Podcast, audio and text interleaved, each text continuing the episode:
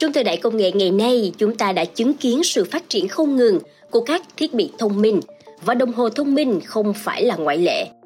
Những chiếc đồng hồ này không chỉ đơn thuần là một thiết bị để xem giờ mà còn có rất nhiều tính năng hữu ích khác, từ theo dõi sức khỏe đến việc nhận thông báo từ điện thoại thông minh của bạn.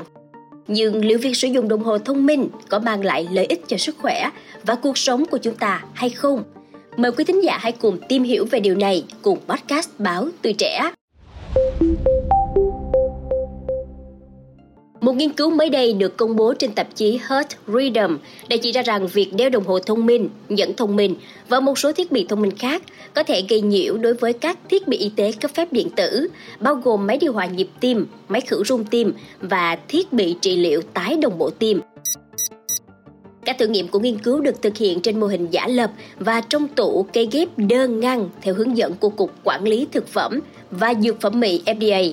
Kết quả cho thấy rằng các thiết bị điện tử thông minh đã ảnh hưởng đến hoạt động bình thường của tất cả thiết bị điện tử tim mạch cấy ghép được thử nghiệm. Ông Benjamin Sanchez Torones từ Đại học Utah cho biết đây là một cảnh báo đáng lo ngại. Một số loại đồng hồ thông minh, cân tại nhà và nhẫn thông minh có sử dụng trở kháng sinh học đây là công nghệ cảm biến phóng điện không đáng kể đi vào cơ thể để đo phản ứng của các mô. Kết quả của nghiên cứu này đã lưu ý rằng chúng ta cần cẩn trọng khi sử dụng các thiết bị điện tử thông minh đối với những người đã được cấy ghép thiết bị điện tử tim mạch. Theo Viện Y tế Quốc gia Mỹ tài trợ thì một số thí nghiệm đã cho thấy dòng điện nhỏ có thể gây ra sự nhầm lẫn với hoạt động của các thiết bị y tế. Ví dụ như là máy điều hòa nhịp tim có thể nhận tín hiệu từ một dòng điện và cho rằng tim đang hoạt động bình thường. Điều này sẽ gây mất công năng vốn có của máy. Các nhà nghiên cứu cho rằng dù bệnh nhân được cấy máy khử rung tim ICD kích thích tim đập bình thường trở lại, nhưng thiết bị đeo trên người có trợ kháng sinh học có thể gây nhầm lẫn cho ICD, tạo ra dòng điện kích thích tim không cần thiết.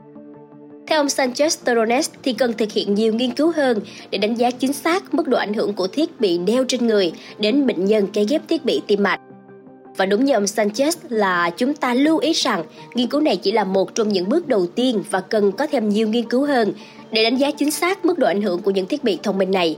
Chính vì vậy nên là quý thính giả cũng hãy nhớ là cẩn thận, cân nhắc trước khi quyết định sử dụng các thiết bị điện tử thông minh này trong cuộc sống hàng ngày của mình nha. Cảm ơn quý thính giả đã lắng nghe số podcast ngày hôm nay. Đừng quên theo dõi để tiếp tục đồng hành cùng podcast bao Tuổi Trẻ trong những tập phát sóng lần sau. Xin chào tạm biệt và hẹn gặp lại. thank you